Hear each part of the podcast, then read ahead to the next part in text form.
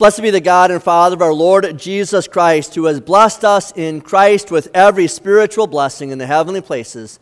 Amen. My dear fellow servants in God's kingdom, Sir Michael Costa, the celebrated conductor, was conducting a, rehearsal when, with all of the instruments and the full chorus, and the piccolo player decided to drop out, thinking that no one would notice such a small and seemingly insignificant little instrument. But then Michael Costa stopped everything and called out, Where's my piccolo player? The sound of one small instrument was necessary for the harmony of the orchestra, and the master conductor noticed it when it dropped out. To the conductor, there are no insignificant instruments. Now, to piccolo players, they might think that with such a small, tiny little instrument, the people in the crowd can't certainly miss them. And yet, the conductor always misses right away. In the Christian church, the players and the instruments are diverse, different shapes, different sizes, different roles, different notes to play. But like the piccolo player in Sir Michael's orchestra, we often decide that our contribution may be insignificant. Our contribution cannot possibly make a difference, so we quit playing. We bury our talents in the ground. We don't use our gifts. We drop out but the conductor immediately notices. From our perspective, our contribution may not be that big of a deal, but to the conductor, everyone is crucial. Friends, are any of you piccolo players who have stopped playing? And maybe you've stopped playing because of pain or hurt or busyness or exhaustion, or maybe it's fear or laziness or pride. But whatever your reason, you've stopped playing and you've buried your talents in the ground. And for all of us as those who aren't playing, or at least who have stopped playing for a short time, Jesus has a story, a parable for us.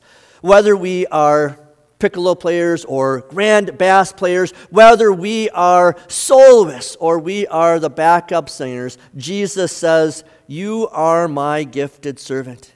We hear him saying, I am leaving you, but I am not leaving you unprepared. You are blessed. You are equipped. I have invested in you. And now I want you to invest in my kingdom work. And so Jesus tells a story about using our gifts. He tells a story about a man who is going off on an extended trip. But before he left, he invested in his servants. He knew that he had been training up these servants, building up their abilities. And so, based on their abilities, he then invested his own property with them the rich man also rich man is very rich and he gives each of the servants a talent at least one talent. And that doesn't mean anything to us until we understand that a talent is worth 6000 denarii. That still doesn't mean anything to us. Until we do the math that a denarius was worth a single day's wage. So if a servant was paid say $25 an hour for eight hours of work. That equals $200 a day times 6,000, which comes to $1.2 million for each talent. So the first servant was given almost $6 million. The second servant, a little over $2 million. And that third servant was given a paltry $1.2 million. Each servant was given according to his ability. Each servant was given according to what the master thought he could handle. That master was generous with his money, but he was also generous in his response upon his return. He praises them. Well done, good and faithful servant. You were faithful with a few things. I will put you in charge of many things. Enter into the joy of your master. He's saying, You did well. You did the best with what I gave you. You were faithful with a few things. Now I'm going to bless you with more things. My joy is yours. Come and enjoy being at my side. Come and share your master's happiness. So, what is the point that Jesus is getting at here? As our Lord and Master, God has blessed each one of us generously. He has replaced our depraved sins based on our inborn nature with the fruits of His Holy Spirit. He has taken our baptismal gowns and He has made them clean in the blood of His Son. He so is so excited about giving us forgiveness that he gives us that forgiveness when we walk in the door of the sanctuary in the words of absolution. He sends us home at the end of the worship service, living in that peace of forgiveness, a peace that is beyond understanding that we receive in the benediction in His Word stuffed into our ears, that flows into our hearts, that comes out of our mouths in our prayers and in our praises. He gives us the assurance of forgiveness in Christ's body and blood, hidden under the bread and wine of His sacrament. He gives us called workers to preach His word from our pulpits, called workers to teach His word to our children in our classrooms. He unites us as brothers and sisters in the Christian faith. He has blessed us individually and as a whole very generously. But in addition to these spiritual gifts, He also gives us material gifts, physical abilities, and mental blessings. And notice how he now how each servant was given something. No one was idle.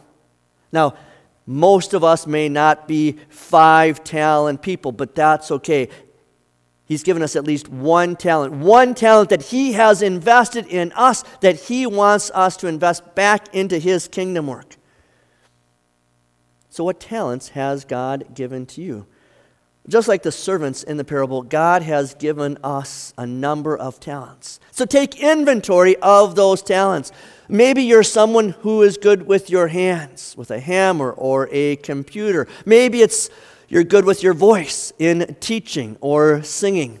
Maybe it is that you have the gift to lead or to support those who lead. Maybe your talents are simply a smile or a hug or an encouraging word or an intercessory prayer.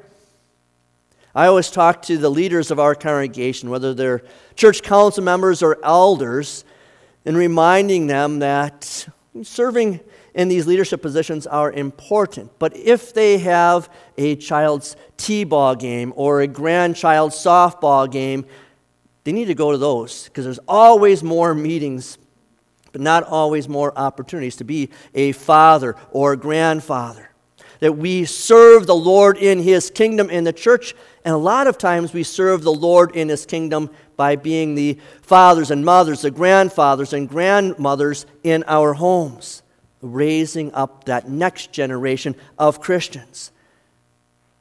And yet, what happens? That our sinful nature makes excuses, it becomes lazy, we feel we've been hurt. Whatever kind of excuses we have to bury our talents, the devil gets hold of those, whispers them back into our ears, so it becomes a vicious loop in our minds and in our hearts to keep us inactive and absent. And yet, we need to remember that whatever gifts God has given us, whether it is up front on the stage or it is in the background, at home or in service. God has given us these gifts that He has invested in us, and He wants us to invest back into His kingdom work. In this parable, there are two servants who have a similar result with their investments. The servant who had received the five talents immediately put them to work and gained five more talents. In the same way, the servant who had received the two talents gained two more these servants sprang to action immediately. They were faithful. They made use of the gifts that God that the master had given them. The master knew that he had invested in them with their abilities as they continued to serve in his house. And now he had invested in them by giving them his property. And then when they gave him both the original income and the profit, they heard back, Well done, my good and faithful servant. And notice what the master con- commends. He doesn't commend the profit he receives, he commends them simply for their acts of service, for their faithfulness. That third servant, he's a different story. He was unfaithful in every aspect. He went away, dug a hole in the ground, and hid his master's money. Notice that action took more work than just going to the bank. It took more work for him to go to the shed, grab a shovel, go out to the woods, dig a hole, put the money in the ground, and cover it back up, put the shovel away, than just walking down to the corner and investing the money at the bank. He earned nothing because he did nothing with the abilities he had and the generous gift of his master. And now compare Jesus' parable with the Father's words we heard in our first reading from Isaiah chapter 1. There, God tells the people of Judah, What do your many sacrifices mean to me? I have more than enough rams as burnt offerings, and enough fat from well fed animals. I'm not pleased with the blood of bulls or the blood of lambs and goats. When you come to appear before me, who has asked for this from your hands, this trampling on my courts? Stop bringing worthless offerings.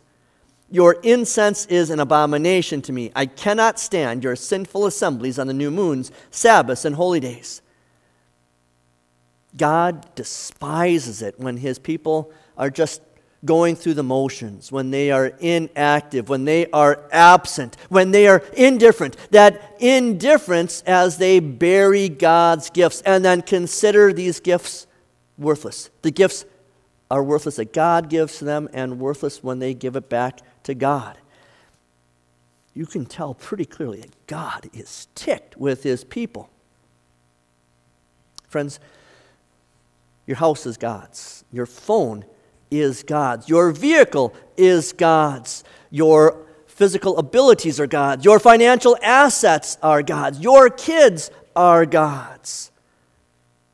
When you're kind and helpful to others, those actions come from God. When you are loving to your spouse and your children and to your parents, that love comes from God. When you are compassionate to others who are hurting, that compassion comes from God the God who has given you everything and now wants you to put all of that to work in honor and glory to Him. This is your spiritual act of worship. But, but if you are not using God's gifts, then let's be honest, then there's hell to pay.